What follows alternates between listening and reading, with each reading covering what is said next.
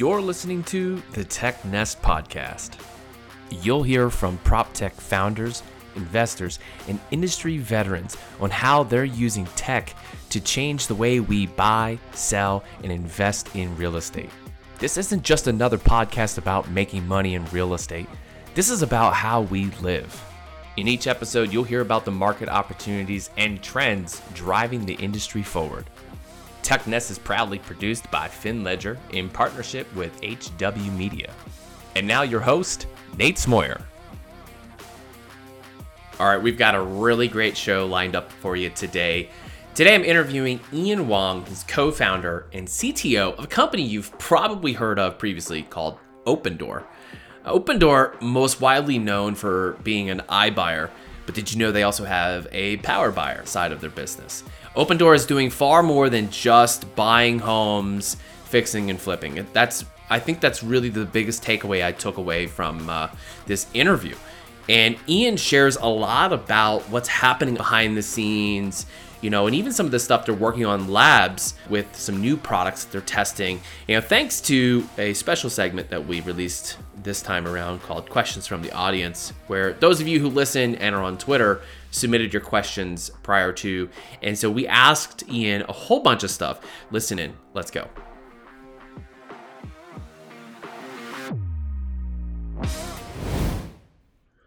Well, hey, Ian, welcome to the show. Hey, Nate. Thanks for having me. I'm very excited to have you here. I really appreciate your time. I know I was just sharing a little bit about how, for me, this feels like a bit of a full circle, and we'll get into that a little bit later. So as we always do on this show, we'll start off with the basics. So please go ahead, let everyone know who you are and what you do. Yeah, sure. So my name is Ian Wong. I am one of the co-founders of Opendoor, and I serve as the CTO, the Chief Technology Officer, for the company. All right. And, I've said this on the show before, but Opendoor is one of the companies that inspired me personally to get into PropTech, to pursue a career and a path here. And even the very first TechNest episode was recorded with Opendoor being the topic of discussion. So this is exciting for me to be able to have this discussion today. And I appreciate you being here. So let's jump right to it, though. So I think at this stage, a lot of people, anyone who's listening to anything prop tech, they've heard the term iBuyer. iBuyer has now reached the masses, I think, is in of itself an accomplishment to basically take a term and get it to the masses. So I think maybe we'll skip a little bit around, what is an iBuyer and how does it work? I'd love to hear from, in your words, though, Opendoor, what is the problem, or, if there's a few problems that you believe Opendoor is fundamentally solving for? Yeah, and it's funny because there's all this attention around the term iBuying, but really that's not the vision of the company. The vision of the company is to address a very real consumer pain point, and doing it in a seamless way so that we can really change the way folks think about moving in general in this country, beyond iBuying, far beyond iBuying. So the problem that we're trying to solve is 5 million people in this country buy and sell a home every year. 5 million people do that. But the process of buying and selling a home is extremely complex, it's stressful, it's time-consuming. And in fact, if you were to survey and ask folks who have moved how their experience was, they use words like it is an emotional roller coaster, it was extremely painful, it's opaque, it's stressful, it's all the bad things, right? And it's crazy if you think about it. This is the most significant financial transaction that most people would do in their lives, but the experience is so backwards. And so we wanted to solve this problem, and we want to take this really complex process and simplify it and make it on demand for customers. And so the way we do it is to build a digital platform to enable people to buy and sell with a few taps of a button, right? And we started that on the seller side, right? If you want to sell your home directly, you can just sell it to us, and you can skip months of hassle and stress. You don't have to go through 90 days of uncertainty. You don't have to suffer from not really knowing when and for how much you can sell your home for. You have that amount, you have that degree of certainty immediately at your fingertips. That's what we started with. But over the last year and a half, we've also launched a lot of things on the buyer side, like Opendoor backed offers that gives people the ability to place an offer all cash on a house. And we've also brought the two together with Opendoor Complete, right? Because most movers aren't just selling or buying. In fact, most movers are trying to do both at once. And so again, like our ambition and our vision is, how do we get to a world where people can move seamlessly, that people are not so fearful of, man, I have to navigate this craziness to sell and buy the most significant financial asset in my life. And I think if we can change that behavior and change that mindset, then I think we'll see more geographic mobility and more options for financial freedom for people. And that's the really exciting piece is, what if people are just more empowered to do what they think is right for their lives and for their families? And so that's really what we're after at Opendoor. And this might be just such a basic question. Why do you so passionately care about this? It's so my background, actually, a bit of, about me, you know, I'm a data scientist by training. I'm like a huge nerd through and through from, you know, middle school, high school, college, and so forth. I thought I was going to be a professor at one point. So that kind of shows you how kind of academic I am. But to me, what has been really important is, how do I create impact, right? And so not only do I want to do something that's like interesting, but how do I drive the most impact I can given the skills that I have? Mm. And so one framework I have is, what is the dollar weighted pain that people go through in their lives? It's kind of a weird kind of framework, but what you will see is consumers spend a majority of their spending is spent on housing related items. And the move itself is extremely expensive. And so if you want to make a big impact in the world, start off by asking, what are the most meaningful transactions that people do? And if you can streamline that, you know, that has tremendous impact in people's lives. And that's what gets me excited. I can appreciate that. And I don't know if you ever watch, what is the show called? I think it's called Alone.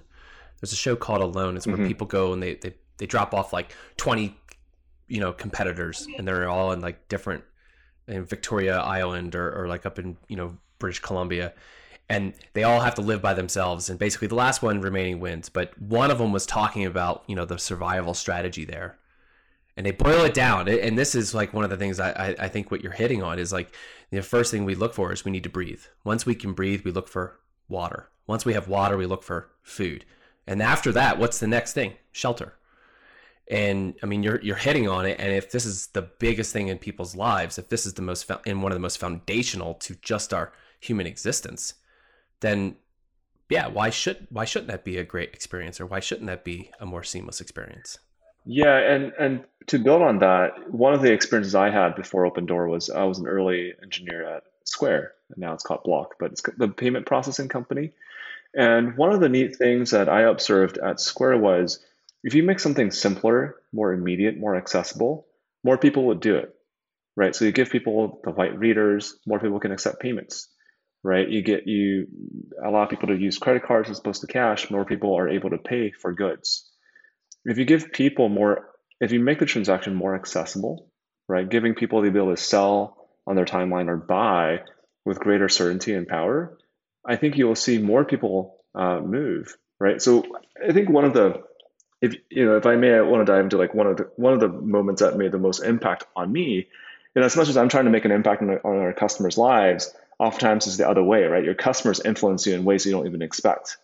And so, you know, one of the examples is a customer who I visited and was talking to. You know, he really was caring about making sure that his son doesn't have to have missed school while he was trying to move from Dallas, Fort Worth, to back home, his home state of Alabama. And it was very important to him that his son doesn't, you know, have a disruption in his school year. And I remember he was just so thankful that Opendoor was able to facilitate the timeline for his family so that he can go back to take care of his, you know, mother who had some, you know, health issues, while not causing a big disruption in his son's life. And these are the types of things that, you know, I think is emblematic of the issues that exist in the industry today when consumers don't have the ability to move on their timeline and have those abilities that you would expect for any given other transaction other than real estate. So that's what really motivates me. I love it. Let's kind of transition here a little bit into the tech. Obviously, there's a good portion of the business for you guys is being able to accurately price homes and understand values of homes. But to some degree, it's got to be a little bit of a crystal ball inside, under the hood, right? That helps forecast, or at least gives you guys the confidence to accurately forecast pricing. If you could talk through a little bit about the tech that really powers, that makes Opendoor actually possible to run what it, to do what it does, and maybe even jump into what people may not understand. Because I think the headlines everyone reads is housing algorithms can't seem to price homes. I think that's the headline right now that has been popularized. So I'd love for you to, go ahead and share a little bit more actually in the details of what it is that makes Opendoor be able to do what it does, and maybe what some things that people may not know about the actual tech. Yeah. So working backwards from what we want the product experience to be, we want it to be seamless. We want the ability for sellers and buyers to be able to access, for sellers to be able to access the liquidity of their home at their fingertips whenever they want. We want for the buyers the ability to tour and get financing and be able to buy and move on their own timeline. And so we have to, as a CTO, I'm very concerned with creating a set of capabilities to enable those product experiences. Pricing gets a lot of attention because obviously that's a very innovative thing that we've done, and it's very kind of at the forefront of the product. But that's just the tip of the iceberg. Right, and I'm happy to dive into some of the things that we're doing in pricing in a minute. But pricing is one broad area that we've had to really develop and pioneer the first end-to-end asset management system for residential real estate. Right, and we'll talk more about that. Then there's the operations and transaction platform.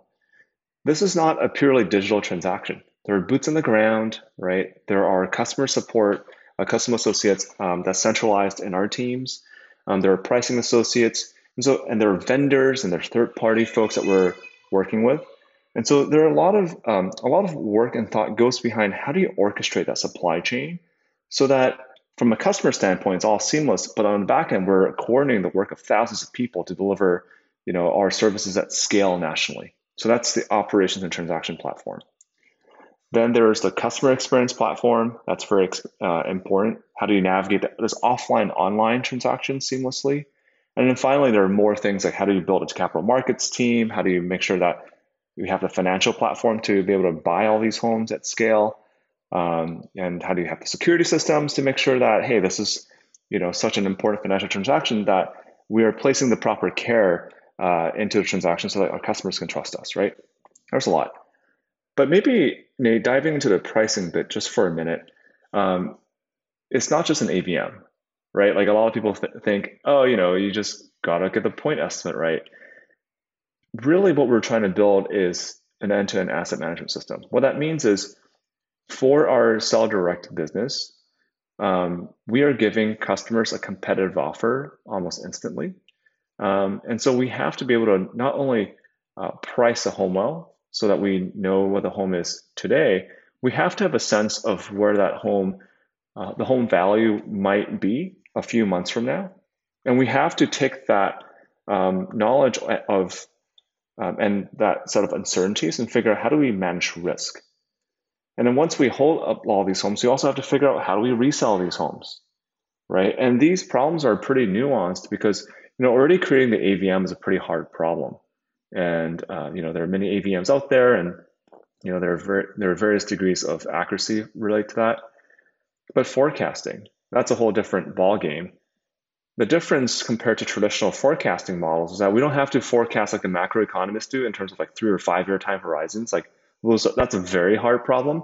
But we do have to have a pretty good idea of where prices might be in the next 3, 6, maybe even 9 months. It's a very different time horizon, and that requires a different set of techniques. And then on the resale side, that's different too. How do you optimally resell a house? That's not something that's been really studied before. So those are just some examples of innovations that we've had to do on the pricing side. So yeah, I'll pause there. Does that kind of framework make sense? I thank you for breaking it down that way, because I think that even the piece of asset management and figuring out how you guys are going to manage the financials in the back end, that doesn't seem to catch the the headlines very frequently. So, I want to make sure that you have an opportunity to speak through all that. Yeah. So pricing gets a lot of attention, but even on the operation side, it's incredibly important that we obsess over the details there, because at the end of the day, it's all a closed loop system. So what I mean by that is, for instance, we have to let our folks who are inspecting the home to kind of figure out the work orders, know which homes they should be working on for any given day.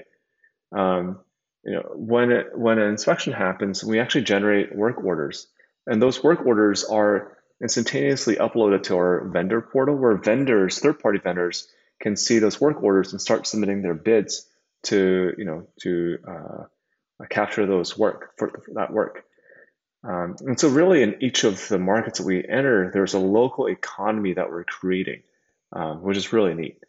All the way down to what are the tools that folks use when they're maintaining our home? So there's a level of tooling and platform work that's required at the orchestration level, like who's doing what today, to creating this local marketplace between work that was being submitted and vendors that are taking and bidding on the work, all the way to the tools that the vendors and our own staff might be using as they're entering the home and doing the work. So that's a lot of details that we've had to pay over quite a few years.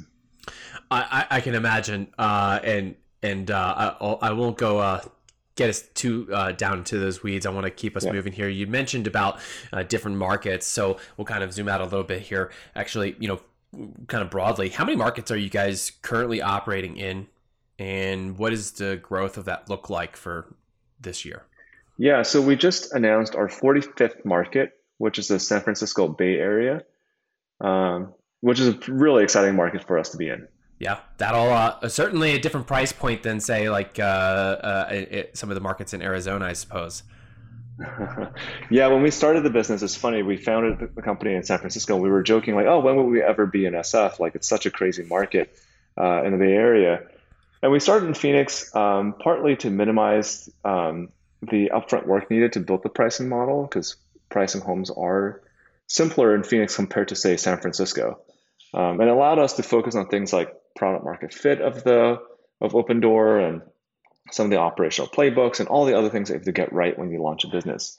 But over time, as we expanded from Phoenix to Dallas to Vegas to Atlanta, we've started to really build a much stronger foundation of data collection, modeling, close loop with operations, so that we can do better and better and more comprehensive pricing for each of the markets. So even within a place like Phoenix, when we first started, we weren't really able to buy the majority of homes in that market.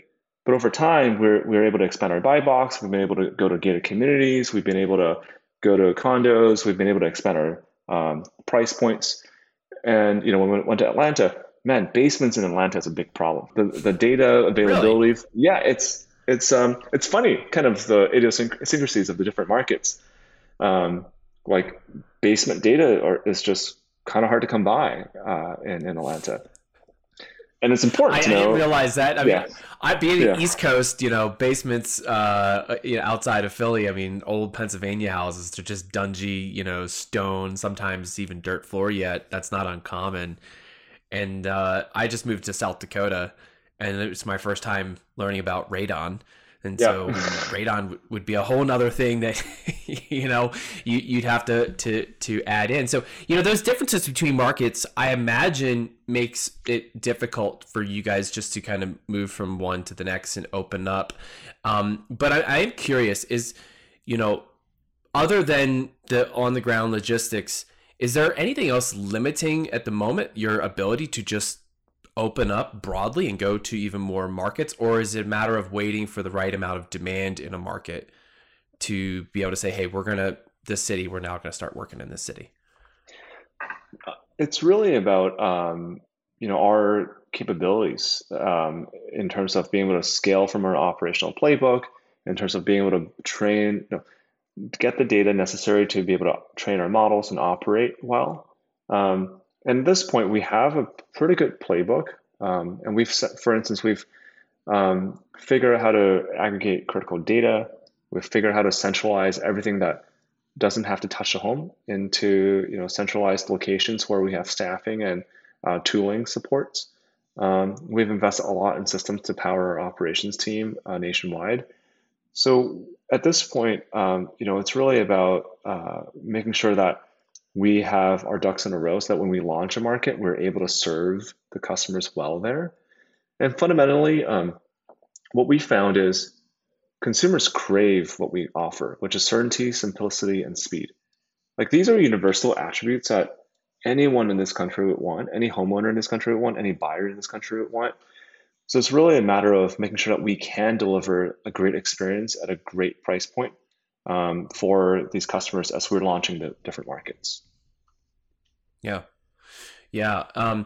Obviously, there's some things in the current, I guess, the market conditions have adjusted people's businesses. Obviously COVID has really changed a lot of things. And I think for some, you know, in some businesses, it's actually ramped up adoption. Have you seen an increase of people being more willing and interested in giving some of your product offerings, you know, a fair shake as a result of the current pandemic situation?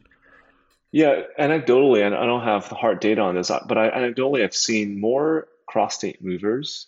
I've seen more migration happening because, you know, now folks can work, a lot of folks can work remotely. So there's a lot of movement happening. And the macro environment is that supply is super low, but demand remains very strong. And so having, say, our sell direct offer in your back pocket, it's really important because you want to know exactly how much you can place on the down payment. Alternatively, OBO, Opendoor Backed Offers, allows buyers to buy homes all cash, and that's an incredible advantage to have in this market as well. So we've seen a lot of adoption because of those macro reasons. But even within the products, for instance, you know, before COVID, before the offers finalized, we needed to send an inspector in.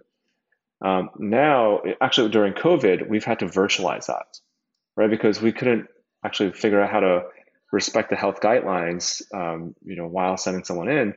So what we've done is something called a self-service virtual assessment. And so what we do is, you know, to finalize the offer, you can literally just do a video call with one of our associates, or you can send in photos for us. And so the nice thing is all the tools that we built before COVID, we basically allow, as opposed to like an in-field operator to use that to inspect your home, we kind of have a desk operator looking at the same tool set, walking through what the information we need to gather with the customer while we're on the same call, right? So we've seen much more adoption of those types of virtual experiences.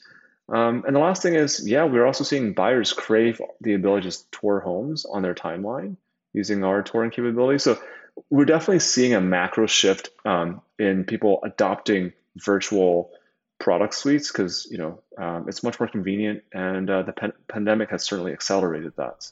Kind of shifting a little bit, I'll touch on a little bit of like industry news here, or I guess happenings, if you will. So I think that some in the industry, and particularly maybe on the real estate agent side, may see, you know, companies who are willing to buy and sell, you know, instead of necessarily having an agent on the ground, as a threat to their business. And maybe not so friendly towards, you know, what you guys are building.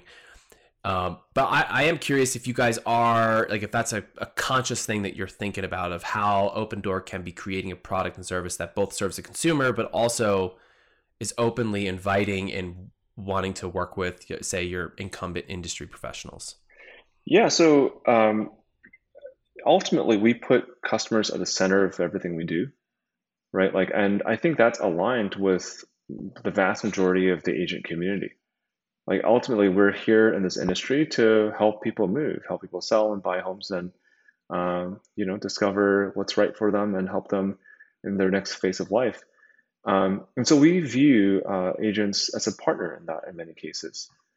So, for instance, a lot of the incredible agents that we work with use Opendoor as a offer in their back pocket. To help sellers who might want to use, who might prefer something like Opendoor Sell Direct.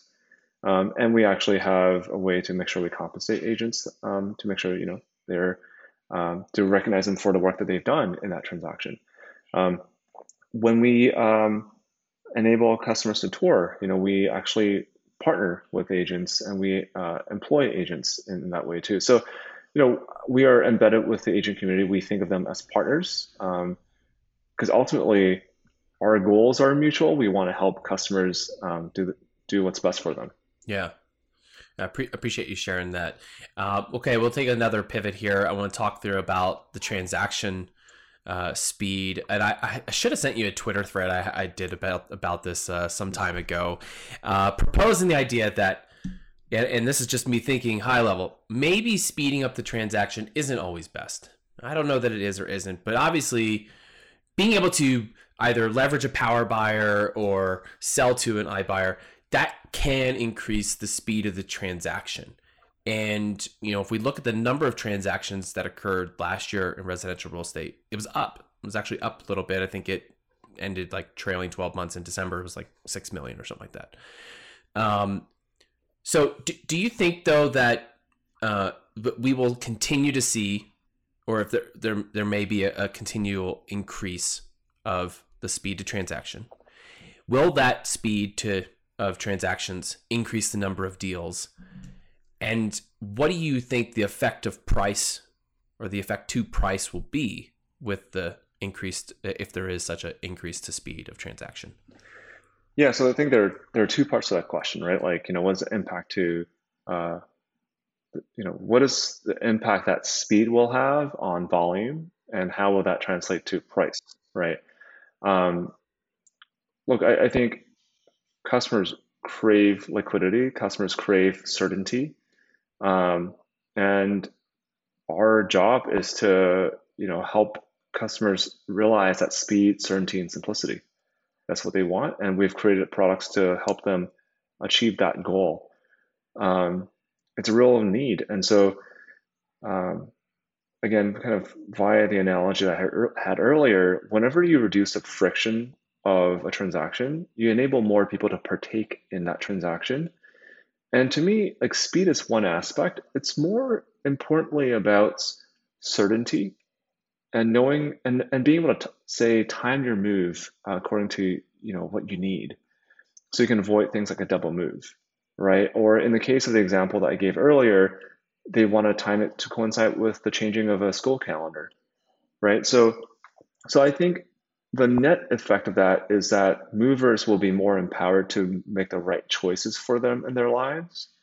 And many cases that means being able to move more easily and more readily whenever that might be.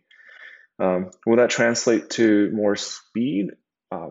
Maybe, probably. I think, again, whenever you reduce the friction of a transaction, you'll see more of it. And so I it wouldn't be unreasonable to think that there will be more transactions as a result. And so in many ways, we will make the industry even, more exciting because people are more mobile, right? And that's really one of the dreams of Opendoor is increase geographic mobility, increase the dynamism that people have in this country. Now, how that will impact price is a very difficult question because, I think whenever you reduce the friction, you can enable better price discovery, more efficient markets. But does that mean a more efficient market will point to a price point that's higher or lower? I don't know. That's a very hard question to answer. It's tough to speculate. Yeah. I don't have the I don't have the crystal balls. I was kind of hoping that you you might have some of those crystal balls here. Well, I'm always fishing, like, hey, who's got that? But I appreciate you going into that, and it's something that I personally think about a lot because I also one of my interests for the industry and passion for it is just what's going to be best for the consumer first. I tend to also believe accessibility and reduced friction not only represent business opportunities, but they represent a better experience. Yeah, and on the cost side, look, when we started the company, our fees were a lot higher than they are today. And so as companies like Opendoor get more efficient and there are more options, like the goal is to continuously make this a cheaper and more accessible option for customers. So, the hope is long run, this will be, again, not just like more immediate, faster, but cheaper. And more accessible. Yeah, All right, this is a new segment I've added. I don't know if we'll do this every interview, but Twitter had a lot of questions, and I apologize for all. I hope you don't have push notifications turned on, because I think I got a little bit more engagement than I thought. So what we did was we posted on Twitter what people wanted to know from you, and I've taken a few of those questions and added them in here. So we'll kind of do this almost. We'll fire through these here. They kind of jump all over the place. The first one from a good industry friend here, Hiten Samtani, he's publisher and editorial director at The Real Deal New York, asks, what is the next iteration from a product standpoint, rather than just an investment point, of your partnership with major home builders? Yeah, so just to maybe level set, the first chapter between Opendoor and major home builders was Opendoor was a way for open home builder referred customers to eliminate contingency, right? So if I want the home builder to build me, say I'm the customer, a home, well, that might be contingent on me being able to sell my existing home. And so Opendoor is able to step in and say, hey, I can underwrite that home. Like, here's the offer that Opendoor would give me. And so the home builder will have confidence that I'll be able to sell that home, right? So the first chapter was working with home builder referred customers to eliminate contingency for that customer, right? So no double move, one for the customer, one for the builder, one for us. The next iteration will be much more integrated. And so it's kind of like Opendoor Complete in that we're bringing the buy and sell together. And so we're gonna have a dedicated hub for consumers and a dashboard for builder partners. And we're also looking to bring new build buyers to our partner builders. To our home builders. So that's one of the things that we're focused on right now. All right. Next one, totally different area here. Is there a future where Opendoor will hold, manage, and rent the properties it purchases? Yeah, so there's a huge opportunity to serve our customers in this aspect, but that's not something we're focused on at this exact moment. And I can understand why people would ask that question. And what, admittedly, when you were talking earlier about your behind the scenes management technology and what you guys have built, my first thought was like, well, shoot, that sounds like what major property management companies would have to do as well. But if it's not the focus, totally understood at this point. But I could see where that would also be maybe far in the distance. Yeah, internally we model a lot of our capabilities to be modular. So for instance, we're able to renovate, not like huge renovations, but we're able to handle a lot of different jobs at scale. Like, we're doing a lot of small construction jobs across this country at any given point in time. And we've built it in a way that is kind of agnostic to Opendoor being kind of the consumer of those services. So, we've built it again, like, so that it's modular and kind of plug and playable. And so it does open up a lot of different opportunities for us in the future. But right now, kind of the whole managed rents side of the house, it's not something that we're focused on in this moment. So there's a lot of speculation, and this one I had to do a little bit of rewording with. There's a lot of speculation, though, that an iBuyer model can't succeed if a market, the real estate market turns downward. How do you respond to those who say that Opendoor can't win as a business in a down economy? It's funny, when we first started the company, folks were like, Opendoor would never work in an up economy. Why would people want to get an offer from Opendoor if everything's up and to the right? Like, I can just list on the market. Well, like, consumers will crave liquidity. And in fact, in an up market, you want to have an offer in your back pocket. And so it's funny because we designed Opendoor to work across all the different markets, up, down, maintain. Our belief, and we've seen this, because not all markets are always up and to the right. We've been around for 8 years. There are definitely dynamics of submarkets and so on and so forth that we've observed. And so during a slowdown, right, during a down market, it becomes more painful to sell a house, right? And so that impacts mobility for homeowners. And it increases the need for reliable home sales through a product like Opendoor, right? Again, like, down market, more volatility, more uncertainty, and the value that we are bringing to the customer increases because we do deliver certainty. And so the customer need is there, then the business question is, can you manage risk properly in that area? And this is where our investments in pricing and machine learning and forecasting and all that really comes into play, because, you know, really we have, that's the key part. And by the way, now that we're in 45 markets and counting, that national footprint becomes really strategic because it increases diversification, it decreases our risk. You know, markets move at different pace. And so even in the last, the GFC, great financial crisis of 07 through 09, the worst nationwide decline over a 90-day period was 3%, right? So, you know, from a business standpoint, from a product standpoint, consumers will crave liquidity. We're going to be there in times of most need for customers. And from a business standpoint, scale and our investment in pricing, I think will serve us very well. All right. Okay, we're going to transition to my favorite segment of the show, and this is what I call For the Future. It's when I get to ask each guest who comes on the show to give their best predictions based on the following four questions. Ian, are you ready to play? Let's do it. All right. Question number one, what does Opendoor look like 1 year from now? So Opendoor a year from now, what you will see is more scale, and you will see new products experiences. Okay, so we'll continue to focus on our digital first products and experiences. And so, you know, on the scale front, you'll see more markets, you'll see more customers. And behind the scenes, like what we talked about, a lot of work goes behind how do we deliver a more flawless transaction? How do we expand the set of homes that we're able to transact with confidence? Right? How do we ensure that our marketing engine is going to be able to meet customers where they are? Like, there's a lot of things that happen behind the scenes, behind scale. And then in terms of new product experiences, you know, I can't exactly share what's coming down the pike. You know, I think you asked about one of the things that we're kind of experimenting with Opendoor Max. But I think, again, with the incredible capabilities that we've built over time, like, there are some things down the pike, I can't share them quite yet, that I think is going to really delight a lot of movers. It's going to give them incredible superpowers that they'll really love. I'm going to comment real quickly on the use of the word delight, because there is such a that is such a special word to use when referring to customers. There is good experience, there is positive ratings and reviews, but delight is a whole nother level. And I just want to express my appreciation there. It's something that I've always talked to my marketing teams about, of aiming to deliver delight.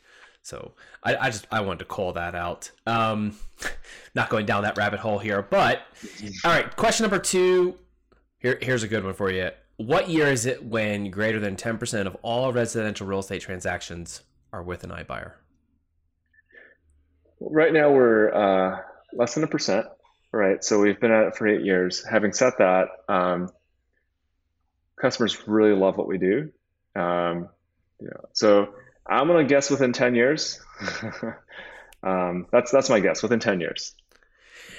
And to add on to that, you said customers love what you guys do. Recently, I saw you guys had published your NPS, and this is like a ad hoc add on here, NPS of 80. Yeah. What are you guys doing that is creating that level in NPS, and is that driving referral business? We're increasingly seeing, organic, which is really exciting, right? Because we have net promoters who have transacted with us, which is great.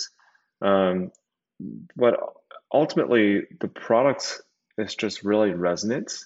The ability to get an offer at the right at a competitive price immediately, or being able to place an offer on a home practically all cash. Like, these are really, really compelling product offerings. And it then becomes, are we able to deliver on our product promise, right? Like, are we able to give you a competitive offer? Are we able to take all that hassle away and all the logistics away? Are we able to actually help you close on your next home? And I think that, you know, coming back to delight and coming back to our investments across the capabilities, whenever we're able to do that, customers aren't just delighted, they love it. Because these are life-changing moves for customers, and we're able to help them fast forward and just completely take a shortcut over a really broken traditional process. And so the feedback, and actually one of the hurdles that we have to overcome is people, you know, even close customers sometimes say, this is too good to be true. And what we really want to share with all the home owners and folks who are looking to buy a home is, no, it's not. Look at any other transaction that you do. Cars, clothes, hailing a ride, getting groceries. It's a few taps of a button, and homes should be no different. So yeah, that's what we do. Swerving right back to For the Future. Question number 3, what's one industry trend you think will continue, but you wish would go away? Yeah, one thing that, you know, as an engineer, I really want to make a dent, but I think it is a little tricky to make a dent in, which is the fragmentation of data, and the lack of shared interoperability of data. It's very tough, right? Like the number of counterparties that one has to like encounter to complete a real estate transaction is a lot. It's like 8 at least. And not only, you know, are there a lot of counterparties, the amount of data that you have to share back and forth to complete a transaction is pretty gnarly. And, you know, we talked a bit about building AVMs, right? One of the biggest challenges of building an AVM is just getting a data set together. And there isn't a good, you know, cohesive, comprehensive real estate data store out there. So I wish data was a little bit more standardized so that interoperability between parties would be easier. I wish data was just cleaner so that, you know, we don't have to, you know, we don't have to, you know, bother our customers by asking them more questions than is necessary. But I worry that the incentive structures in the industry doesn't motivate the alignment of data sources and the interoperability of APIs. So it might take a while, but hopefully one day we'll get there. Every good challenge is worth the battle going after.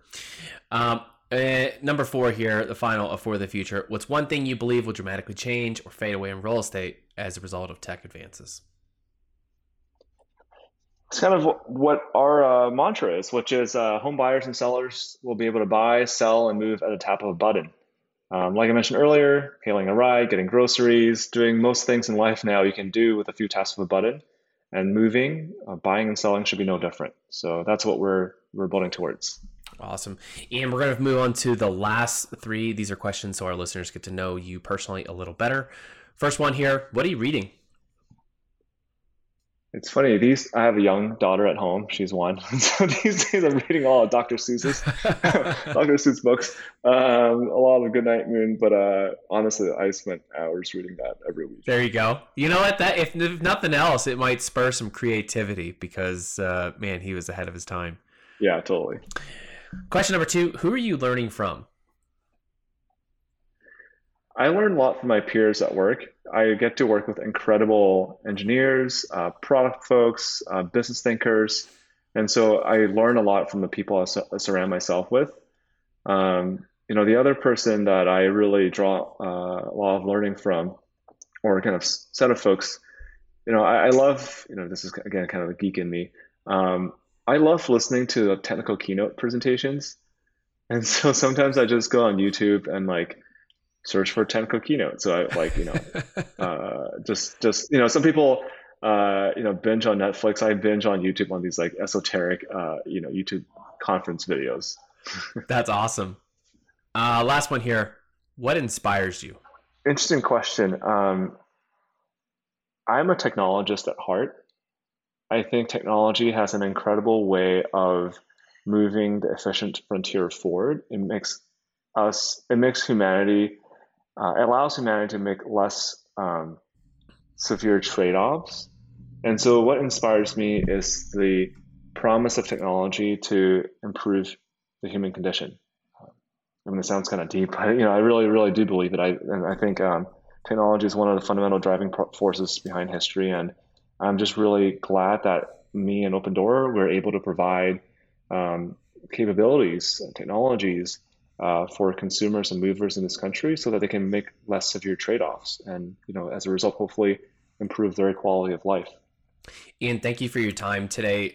Thanks for those last few questions here, but also all the other questions. I know we covered a lot of ground rather quickly, and I feel like almost in any one of those, I feel like we could have pressed a whole another hour out of this here. But obviously, you've got a young one there at home. I know you've got a very busy schedule, and I greatly appreciate your time. Before we close out here, for those who want to either get in touch or want to learn more about Opendoor, what are the best ways to do that? Where do they go? Come to opendoor.com. We have lots of information about the company, our product suites, all on our website. That's opendoor.com. You can follow me on Twitter. I'm at IHAT, IHAT. For those of you who are math geeks, you might get the reference. I'm also on LinkedIn. And finally, just as a quick PSA, if it's okay, we're hiring across the board. So come over to opendoor.com/w/careers. And, if you're looking, we're hiring.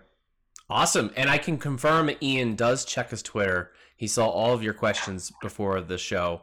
So that's a great spot to at least get something out in front of him. But I appreciate it. Maybe in a year or two, we'll check back in, because I want to hear more about some of the products that you guys have cooking up and what you guys are setting to release here in the near future. Until then. Yeah, anytime. Happy to be back, Nate. Yeah. All right. We'll see you later. Cheers.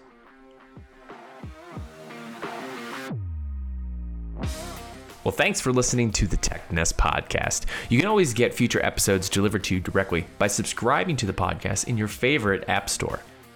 You can also join the newsletter. Head over to technest.io or finledger.com/newsletters to get all future episodes, updates, and more sent to you right into your inbox. Last but not least, we appreciate your support.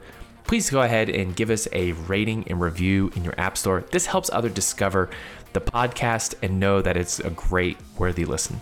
We'll see you next week.